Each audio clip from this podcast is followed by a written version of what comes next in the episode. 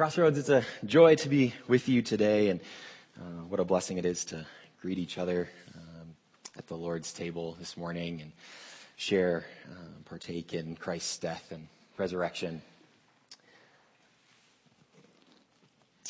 John Newton is a well-known hymn writer. In fact, we sang one of his hymns today, Amazing Grace, probably one of the most popular Christian hymns.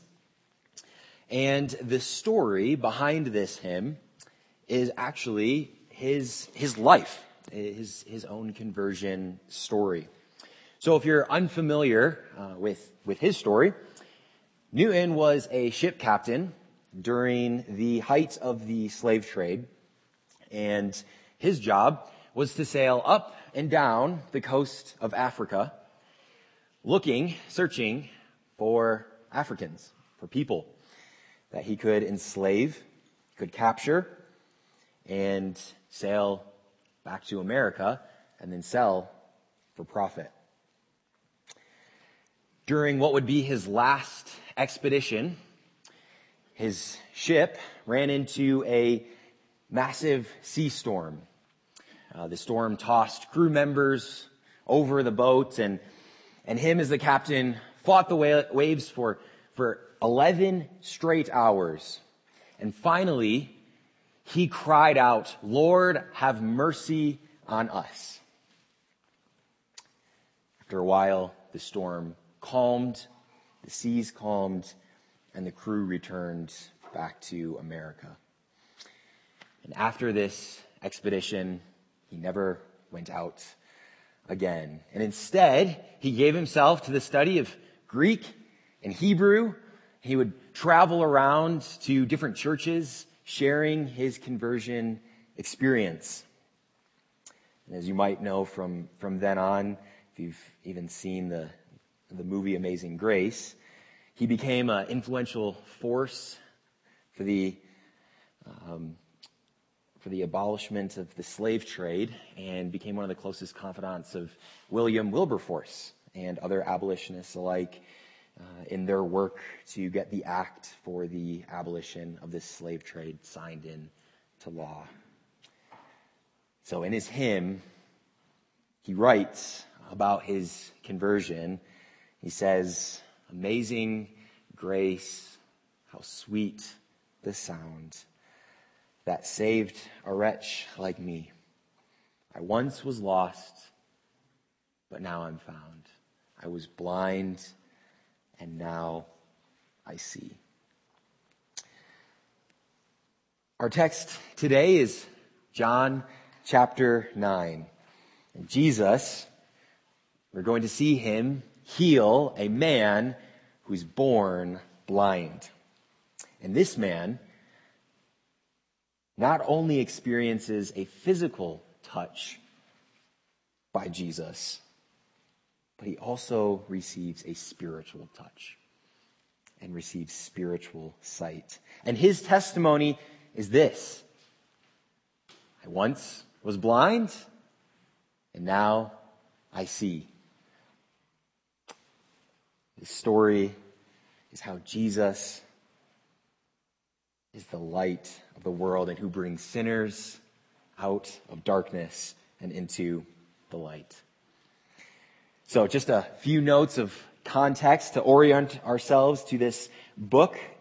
Um, before we, before we read our passage, we'd just like to remind ourselves, and something I think we should remind ourselves often as we read the gospel according to John is that purpose statement in chapter 20 verse 31.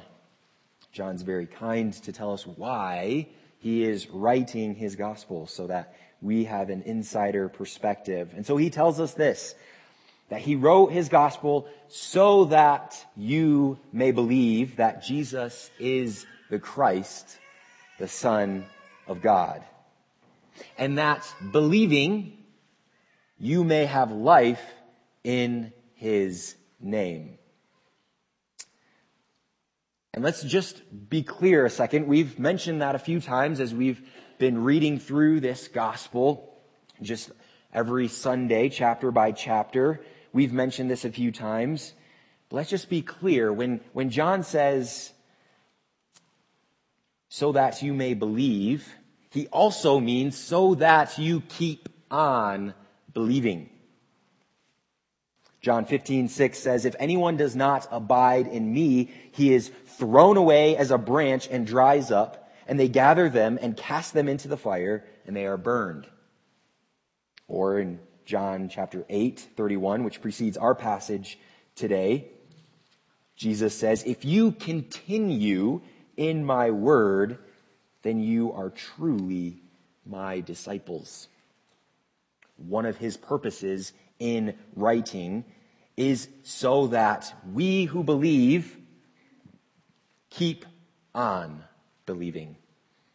So our text today will have many more implications than just mere conversion. This gospel account and this story is for the believer and unbeliever alike. So John is very, very clear in recording for us in his gospel seven I am statements. I am statements that Jesus makes about himself. And also he records seven signs or, or miracles, but he calls them signs, of which we'll see the, the sixth today.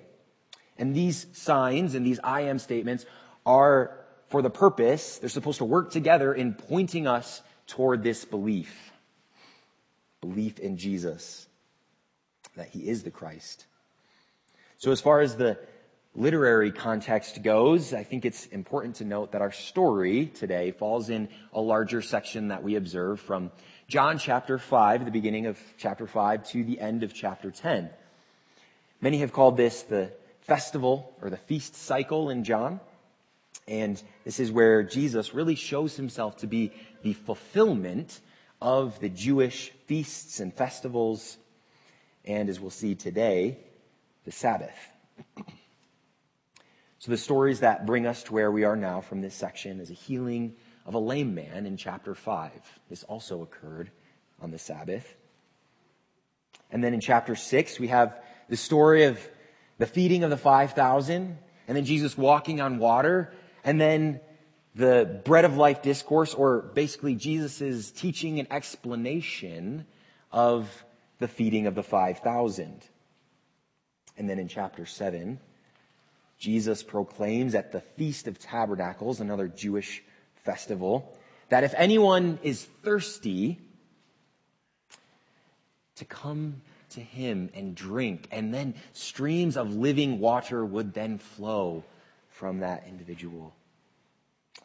And finally, in John chapter 8, Jesus proclaims himself in verse 12 as the light of the world. We'll see that again in, in our passage. But also, he does not hesitate right at the end of, of chapter 8 to identify himself with Yahweh, with the covenant God of Israel. He says, Before Abraham was born, I am. And of course, the Pharisees, they do not like this. And so, chapter 8, verse 59, therefore they picked up stones to throw at him, but Jesus hid himself and went out of the temple. This is our last note that I would like to add context in this unit from chapter 5 to chapter 10 we see rising opposition, rising opposition from Jewish leaders, religious leaders to Jesus' ministry. We see it in chapter 5. We see it twice in chapter 7. And then right now, here, right before our chapter, chapter 8, verse 59.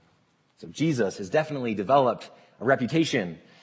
And according to the religious leaders, it's not a very good one.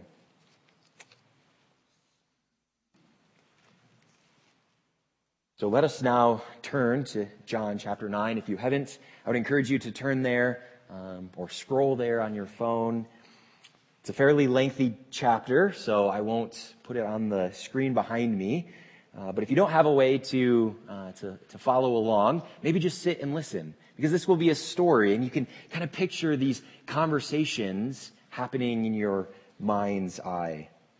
So let me begin reading for us. John chapter 9, verse 1. As he passed by, he saw a man blind from birth. And his disciples asked him, Rabbi, who sinned, this man or his parents, that he would be born blind? Jesus answered, It was neither that this man sinned nor his parents, but it was so that the works of God might be displayed in him. We must work the works of him who sent me as long as it is day. Night is coming when no one can work. While I am in the world, I am the light of the world. When he had said this, he spat on the ground and made clay of the spittle and applied it, the clay, to his eyes and said to him, Go, wash in the pool of Siloam, which is translated sent. So he went away and washed and came back seeing. Therefore, the neighbors and those who previously saw him as a beggar were saying, Is not this the one who used to sit and beg? Others were saying, This is he. Still others were saying, No, but he is like him. He kept saying, I am the one. So they were saying to him, How then were your eyes opened? He answered, The man who is called Jesus made clay and anointed my eyes and said to me, Go to Siloam and wash. So I went away and washed, and I received sight. They said to him, Where is he? He said, I do not know. They brought to the Pharisees the man who was formerly blind. Now it was Sabbath on the day when Jesus made the clay and opened his eyes. Then the Pharisees also were asking him again how he received his sight. And he said to them, He applied clay to my eyes, and I washed, and I see. Therefore, some of the, the, Pharisees were saying, This man is not from God because he does not keep the Sabbath. But others were saying, How can a man who is a sinner perform such signs? And there was a division among them. So they said to the blind man again, What do you say about him since he opened your eyes? And he said, He is a prophet. The Jews then did not believe it of him that he had been blind and had received sight until they called the parents of the very one who had received his sight and questioned them, saying, Is this your son who you say was born blind? Then how does he now see? His parents answered them and said, We know that this is our son, that he and that he was born blind. But how he now sees, we do not know, or who opened his eyes, we do not know. Ask him. He is of age. He will speak for himself. His parents said this because they were afraid of the Jews. For the Jews had already agreed that if anyone confessed him to be Christ, he was to be put out of the synagogue. For this reason, his parents said, He is of age, ask him. So a second time they called the man who had been blind and said to him, Give glory to God. We know that this man is a sinner.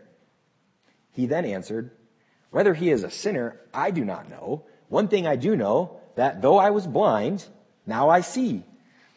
So they said to him, What did he do to you? How did he open your eyes? He answered them, I told you already, and you did not listen. Why do you want to hear it again? You do not want to become his disciples too, do you? They reviled him and said, You are his disciple, but we are disciples of Moses. We know that God has spoken to Moses, but as for this man, we do not know where he is from. The man answered and said to them, Well, here is an amazing thing that you do not know where he is from, and yet he opened my eyes. We know that God does not hear sinners, but if anyone is God fearing and does his will, he hears him. Since the beginning of time, it has never been heard that anyone opened the eyes of a person born blind. If this man were not from God, he could do nothing.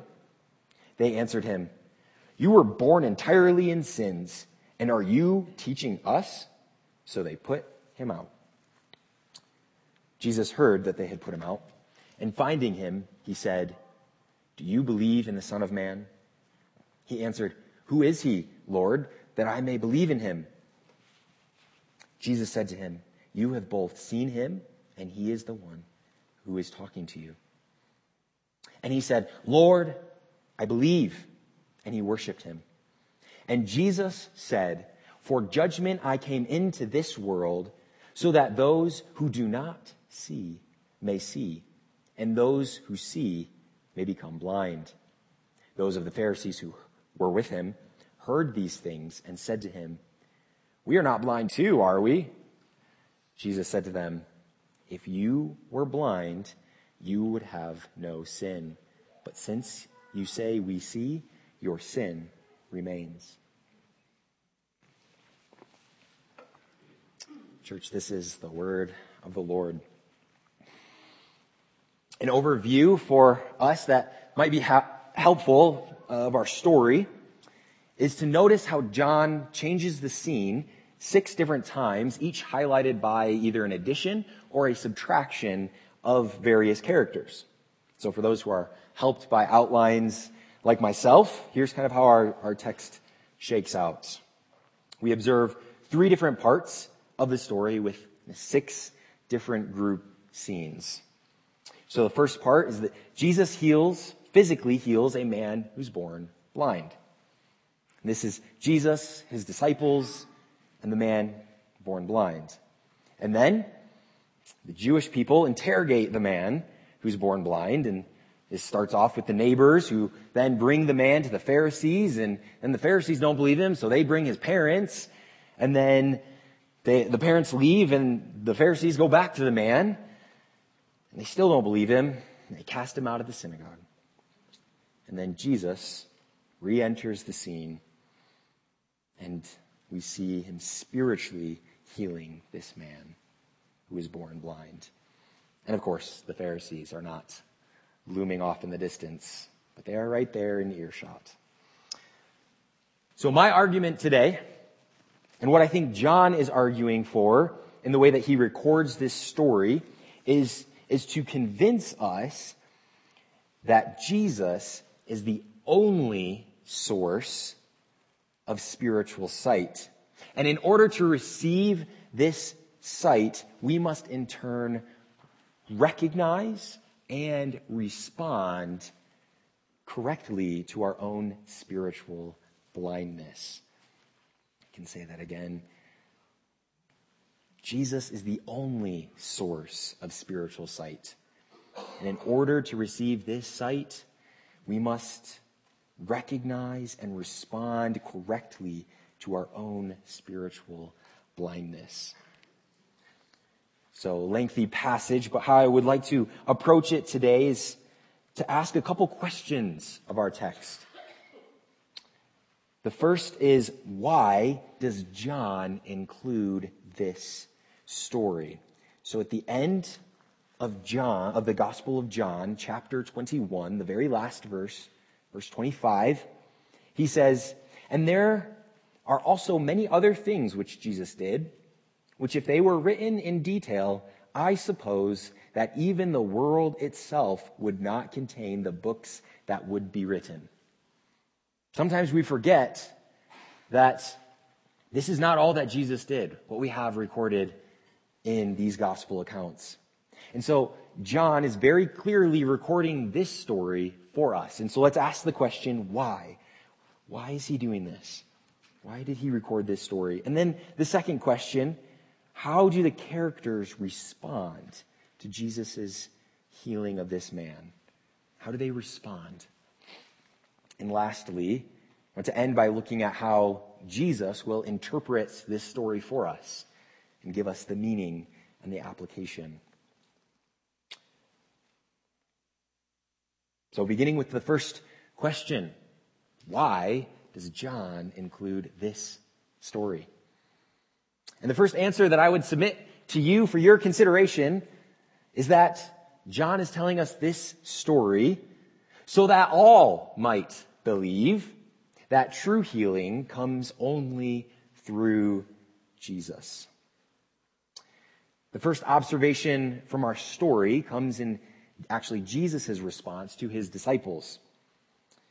When they asked the question, who sinned, this man or his parents, that he would be born blind?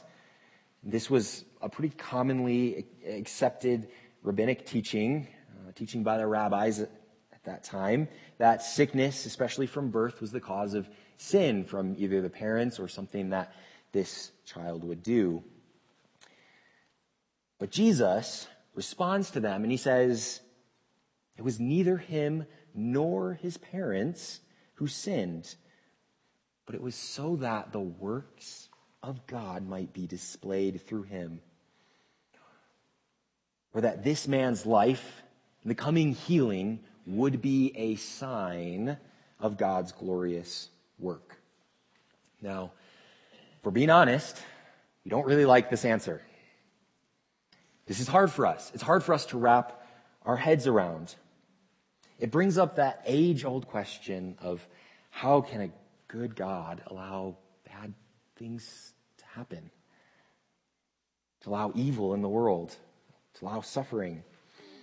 And I would argue that throughout Scripture, we, we see this theme play out. The two most common examples are Pharaoh in Exodus uh, during the plagues in, in Egypt, the Lord hardening his heart, and Job, who suffered without knowing the cause of his suffering. Some of the, the greatest sufferings anyone could endure. And so I would, I would put forth these things that belief in God's sovereignty, his control of all things, should not scare us, but actually it should give us great comfort. We don't know why certain evils go unpunished. We don't know why there's hardships and sufferings in this life, but God does. And our faith can be magnified in Him, even if we don't understand even if we don't understand how it is that he is in control. Paul argues in Romans, where he says, Who are you, O man, who answers back to God? The thing molded will not say to the molder, Why have you made me like this? God knows, and God has a purpose, and he will use that for his glory. And I don't know all the sufferings that are present in our church today and in your life, but I know that we all have something. This world is filled with, with brokenness. And so let me add this encouragement. Our sovereign Lord is not untouched by our afflictions. He sympathizes with us as our great comforter, and he grants us the greatest hope so that we can endure this life in the hope of eternal life with him. We read last week in John chapter 11, Jesus healing his friend Lazarus, that Jesus wept. He knew he was going to raise him from the dead. But he was so moved by the emotional pain of his friends that he wept with them and in, in that story, just like this one that we read today, the suffering, sickness was also so that you may believe, so that the works of God might be on display, so that others may come into relationship with Him. And that's exactly what happened in that story that we read last week. Many people believed. It was ultimately a sign of God's glory, just like this story. Jesus has the power to make broken lives whole. So, just before we move on, let me add one last note. If you are here, you are hurting, you're asking the question, why, God? Please reach out. Reach out to our, our body here. The, we want to support you. And, and even after the service, there will be people up here at the front who would be more than willing to, to sit with you and to listen and to pray with you and to weep with you. Take comfort in our Lord. So after Jesus explains this to his disciples, he proclaims, I am the light of the world. He is the light that will be on display through the healing of this man. And so he spits in the mud. He puts that, covers the man's eyes with this mud and, and tells him, go, go wash. Go wash it off. So the next question that naturally arises, at least in my mind, and maybe, maybe for you, but why in the world did Jesus spit in the mud? Why does he have to heal him this way? Like that's, it seems kind of gross to me. And, and I think the simple answer is because he's God, right? That's, that's our simple answer. But I, I want to just, just to caution us in, in asking questions like this. Don't lose sight of the bigger story. Don't get so focused on the tree that you miss the forest.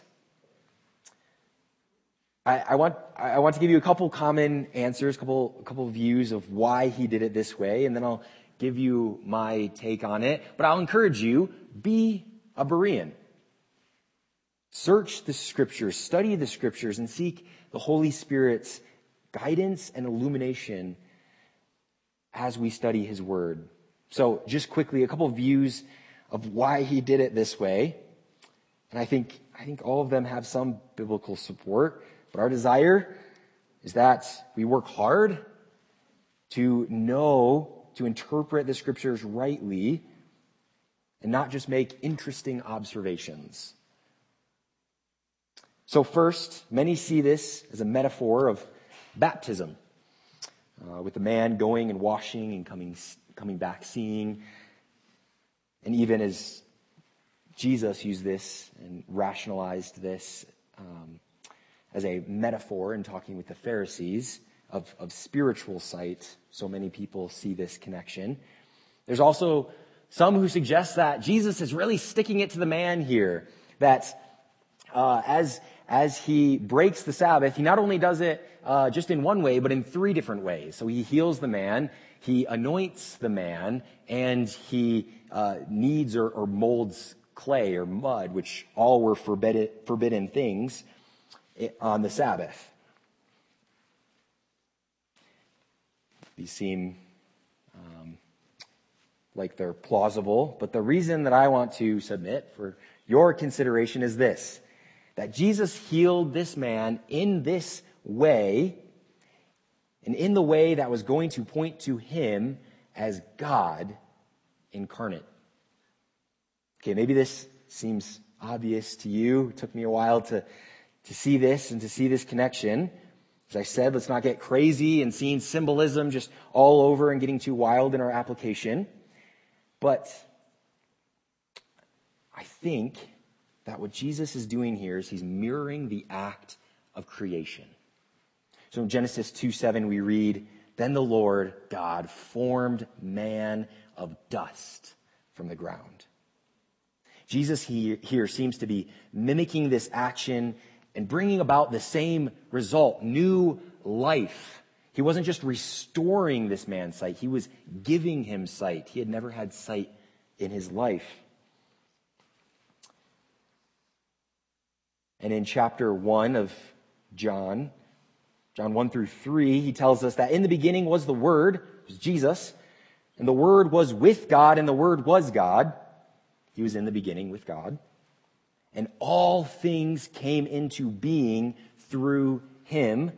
And apart from him, nothing came into being that has come into being.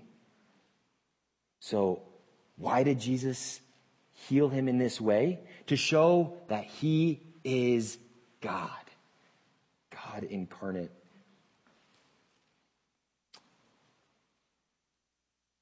And I think rightly guarded in the purpose of John for writing this gospel is so that we may believe that Jesus is the Christ, the Son of God. So there's plenty more we can say here, but time requires us to move on in this story. So the man born blind goes and washes. He comes back seeing. And now people are going to start asking about it. So here we come to our second question. And there's a lot, there's a lot here, but we're going to look specifically at how this man responds Because pretty much everyone else in the story, besides the man who's born blind, responds negatively. There's division. They reject him. They reject his story that he was blind and now he's, he can see. Especially the Pharisees, right? We know they're not going to like it. So looking at this man's response, what we see is faith. And it's not it's not just faith, but it's faith that grows and develops through these scenes of interrogation. As he's questioned, his faith seems to grow in response.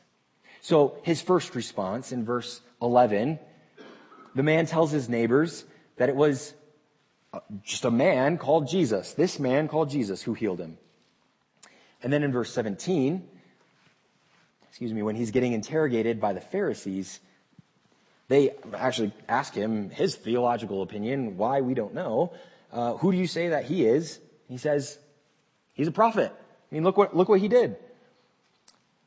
And then look at the end of verse 25 when the Pharisees are trying to con, con, they're, they're convinced that this man is lying and, and they, they claim Jesus has to be a sinner. This guy has to be making this up. His parents, their testimony was, you know, whatever. We're not sure. Um, so they go back to him, very accusatory, and like this this man's a sinner, right? And he's like, whether he's a sinner, I I don't know. One thing I do know that though I was blind, now I see. And they come back to him accusingly, how did Jesus heal you? What did he do to you? And this man's response, really, I mean, his, his response should be taken as sarcasm. I told you already. You don't want to become one of his disciples too, do you? I mean, he's, he's a little frustrated here. His interrogations have gone on long enough. And in his response, though it's humorous, sarcastic, he does tell us something very important. He tells us that now this prophet, this person who he proclaimed as a prophet, is worthy of being his disciple. And the Pharisees, they, they get all offended at this. Oh, well, we're, we're disciples of Moses. We know God spoke through Moses. So I think we see a very stark contrast between specifically the man born blind and, and the Pharisees. And as their interrogation gets more and more intense, more and more accusatory, the man's responses get more and more sure and more and more unwavering. The physically blind gets more and more spiritual sight. And the physically seeing, the Pharisees, fall further and further into spiritual darkness. So we return to our question, why this story? Why is, and why specifically is John showing us all these responses? And I think it's to highlight this, that, that when true faith is placed in the correct source, the correct source, which is Jesus, our faith will grow stronger even in the midst of persecution. Which is especially needed because the second thing that I note from this passage is that faith in Christ often results and at times requires familial and cultural rejection. Often, our faith in Christ requires a separation from family values, definitely from cultural and societal values. So this man, is tossed out of the synagogue, and now in verse 35, Jesus re-enters the scene. Jesus hears that this man has been, has been tossed out and he goes to him. How beautiful of a picture is this? Jesus drawing toward those who have been rejected. The irony here is that this man is cast out of the place where he was supposed to go to worship God. And now, God, Jesus, is drawing toward him so that he can worship him. Luke in chapter 6, verse 22, Jesus says, Blessed are you when men hate you and ostracize you and insult you and scorn your name as evil for the sake of the Son of Man. Again, faith in Christ often, often results in rejection by family and culture. Yet, there is a, there is a but. We have a Father who will never reject us. If we had time today, we would keep reading through chapter 10 because really I don't think there should be a chapter break here. And it continues Jesus' teaching now that he begins at, at the end of chapter 9. And he tells us that he is the door. It's another one of his I am statements. He's the door to the kingdom. And then he says, I am the good shepherd. So he is both the door to the kingdom and he is the shepherd who will lead us through the door. And he says, I know my own and my own know me and I lay my life down for the sheep. So that's fine. Be rejected by society, by the people who don't even care about you, because we have Jesus who will never reject us, who lays his life down for us. So today, take time, read at least the first 21 verses of chapter 10 and just see how Jesus continues to teach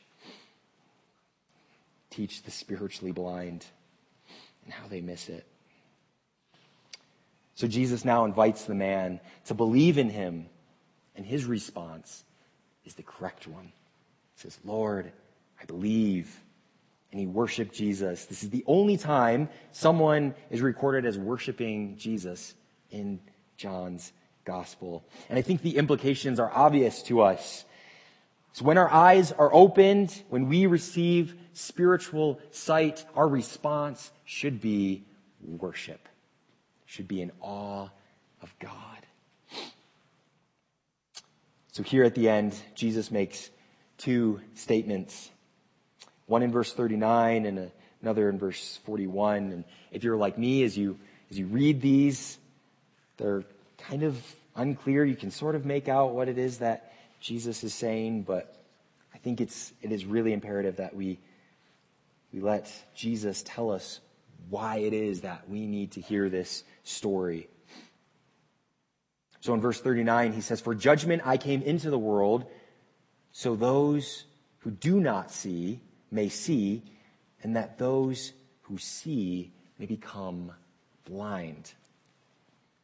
As we've been reading through John, we've come across a few statements, specifically Let's look at the example of John chapter 3 verse 17 where Jesus says, For God did not send the Son into the world to judge the world, but that the world might be saved through him. And now in verse 39, he says that he did come to judge. So, I don't know, which one is it? And today I get to give you the, the, our, all of our favorite either or answer. It's both It's both. Did Jesus come into the world to save it? Yes, he did. That's clear in this text that he came as the light of the world. So that those who recognize their spiritual blindness would believe and would be saved. But as a, a professor of mine likes to say, salvation and judgment are, are two sides of the same coin. You can't have one without the other. Jesus' primary purpose for coming to the earth was to save. But salvation requires faith and calls for obedience. And the rejection then of and turning away from the light, from Jesus, will result in the rejecter being rejected. And of course, there's Pharisees around when Jesus says this. This comment is likely directed at them. So they reply, We are not blind too, are we? This is kind of like that idea of fishing for compliments. They're wanting Jesus to say how great they are, how well they observe the law, how much they know. And Jesus just, just turns the whole argument on his head. And, and this is, this is our last observation that we'll make. And it's this, that the people who are the most blind are the people who don't know that they are blind. This is the sad reality, and this is why in our preaching and in our evangelism, we must tell people the effects of sin and turning away from Christ. We must tell them that those who turn away from Christ will be judged according to their sin and will receive their just reward of eternity spent outside of the presence of God. So, church, this should move us beyond this idea of friendship evangelism. Just love people and all will be well. They'll see Christ in you. It's not entirely wrong. It's missing a key component of the gospel. And I think this is one of the best tactics that the devil can employ. Don't, don't fall into it. Be like this man. Be courageous. Go and do likewise. So in, in verse 41, it says, If you, you were blind, you would have no sin. Again, these verses are a little confusing to us, but Jesus here is, he's using physical sight of the blind man to speak to spiritual sight or the lack thereof. So he's kind of teaching this as a, a lived out parable, if you will, using this as an illustration for his teaching. So he's saying to the Pharisees, if you were blind like this man, seeking illumination, seeking to not be blind, right? Blind people, they wish they could see. That's, a, that's their desire then, then you Pharisees, you would listen to my teaching and see that I am the light of the world, and you would be healed of your spiritual blindness, just like this man was healed of his physical blindness. But it requires first that you recognize your blindness. Then Jesus says, But since you say, we see, your sin remains. Or, or because of your arrogance, thinking that you already see, thinking that, that you know everything already, you've not accepted my teaching. You do not see the light that is right in front of you. And so your, the guilt of your sin remains and you remain in spiritual darkness. Remember what John 1 11 says. He came to his own, but his own did not receive him. The Pharisees did not see or believe him. So those that thought they had spiritual sight, Jesus exposed that they were actually blind. We must recognize our spiritual blindness in order for our eyes to be opened.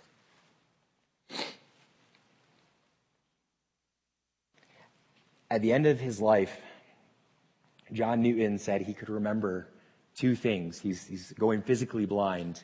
He said, I can remember two things that I am a great sinner and Christ is a great Savior.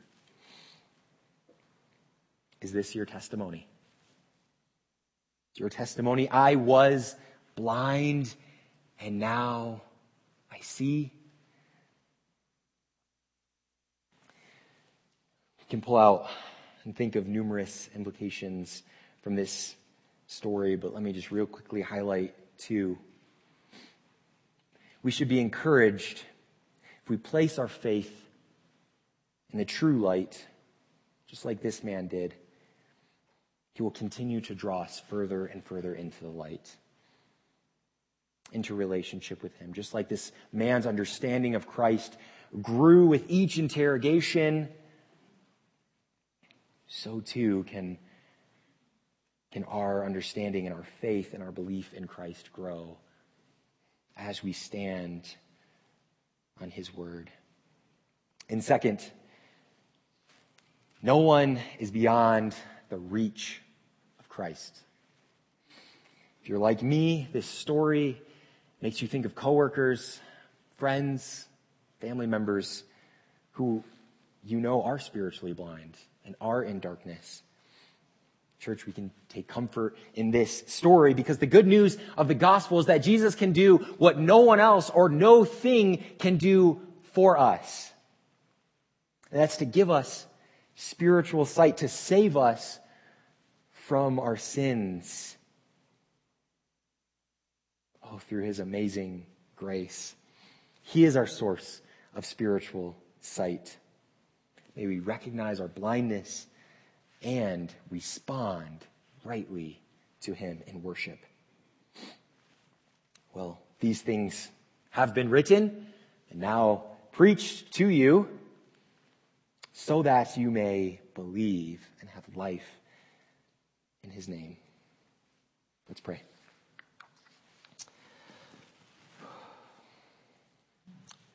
Father, we come before you and confess we are lost in our darkness. But we thank you that you draw near to us and that your Son made a way for us to step into the light. May we take comfort in you and rejoice in the good news of this gospel. And may we go and proclaim your name without reservation, trusting in you. Give us confidence and boldness. Give us faith. Lord, we thank you for your grace and we thank you for this story. pray this in Jesus' name. Amen.